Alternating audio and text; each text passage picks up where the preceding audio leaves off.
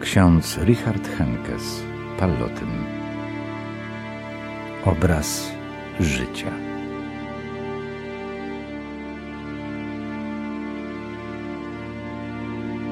Czyta Zbigniew Moskal.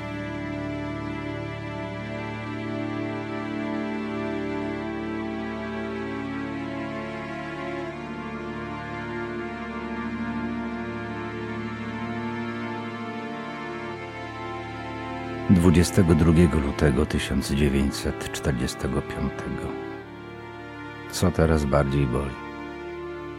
Wycieńczone kończyny czy tęsknota za Śląskiem? Tęsknota za Westerwaldem? Tęsknota za tymi wszystkimi ludźmi, których on kochał i którzy go cenili? Tęsknota. Z miłości do swojego powołania niesie ją na swoich barkach. Z miłości do Maryi z miłości do osób, które były mu powierzone. Richard Henkes niejedno już w życiu dźwigał i znosił. Nieraz musiał przezwyciężać różnorakie problemy, gdyż od początku swoje bycie księdzem widział też w aspekcie ofiary. Pisze o tym na krótko przed swoimi święceniami kapłańskimi. Pragnę stać się głównie księdzem ofiarnym, nosicielem krzyża dla innych. A później czytamy w tym samym liście: Kiedyś chciałem wszystko robić sam, a teraz widzę, że nic nie potrafię. Jedną rzecz jednak potrafię stać się dla innych ofiarą. Tuż przed święceniami nie mógł przypuszczać, jak słowa te za niecałe dwadzieścia lat staną się rzeczywistością. Richard Henkes oddycha teraz krótko. Czy ociera mu ktoś pot? W panującym chaosie ostatnich tygodni chęć przeżycia w Dachau jest silniejsza niż chęć opieki nad umierającymi. Mówi się, że ojciec jezuita Otto Pies przyszedł do niego z wiatykiem i udzielił mu sakramentu namaszczenia chorych. Pozostaje natomiast zagadką, jak udało mu się potajemnie dotrzeć do 17 bloku. Richard Henkes, który wielu osobom pomagał w ich ostatnich trudnych chwilach, który wielu współwięźniom przynosił potajemnie komunię świętą, nie miał umrzeć bez duchowego wsparcia. Czy on był w swojej gorączce i słabości świadom tego wszystkiego? Co w takich momentach dzieje się w duszy człowieka? Jest tu jeszcze zaufanie Richarda do Boga, o którym tak często w swoich listach z wspomina.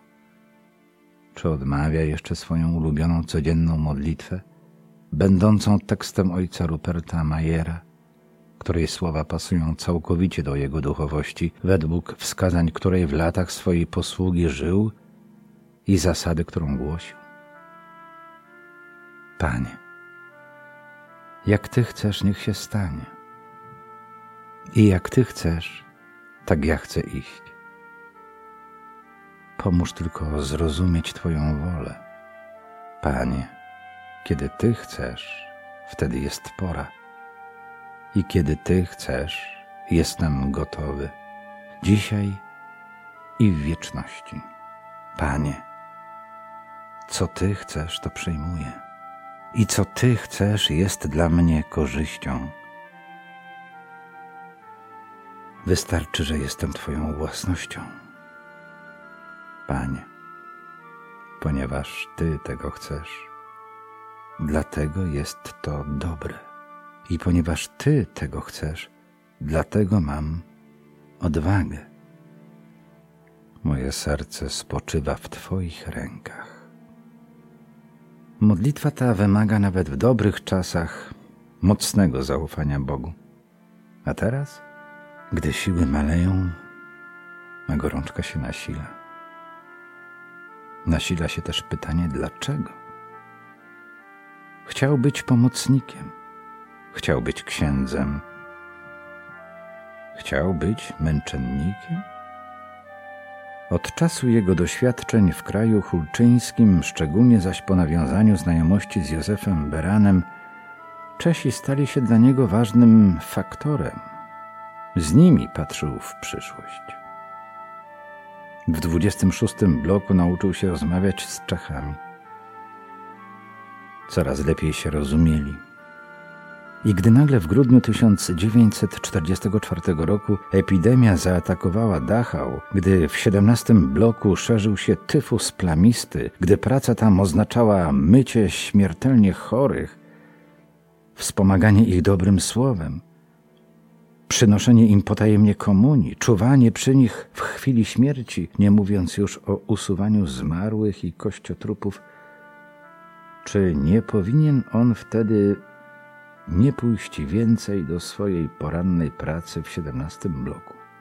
Albo przynajmniej poddać się kwarantannie? Czy Richard Henkes nie żałował swojej decyzji w godzinach agonii? Wiedział, na co się naraża. Dał się zaszczepić. Zdawał sobie sprawę z niebezpieczeństwa, mimo to nie opuścił ludzi w potrzebie. Pielęgnował ich dobrowolnie. Nikt nie był przymuszany do tego, by chodzić do 17 bloku.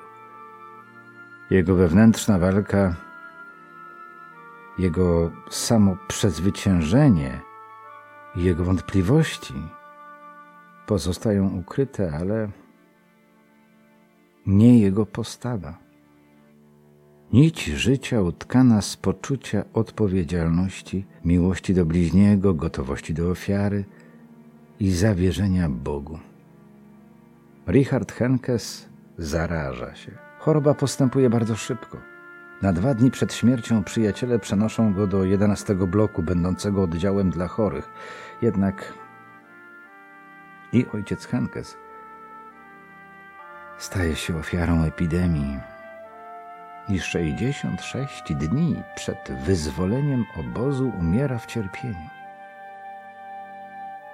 Władze zacierają w swoim spisie numer 49 642 wspomnień o ojcu Richardzie Henkesie nie umieli, dzięki Bogu, zatrzeć.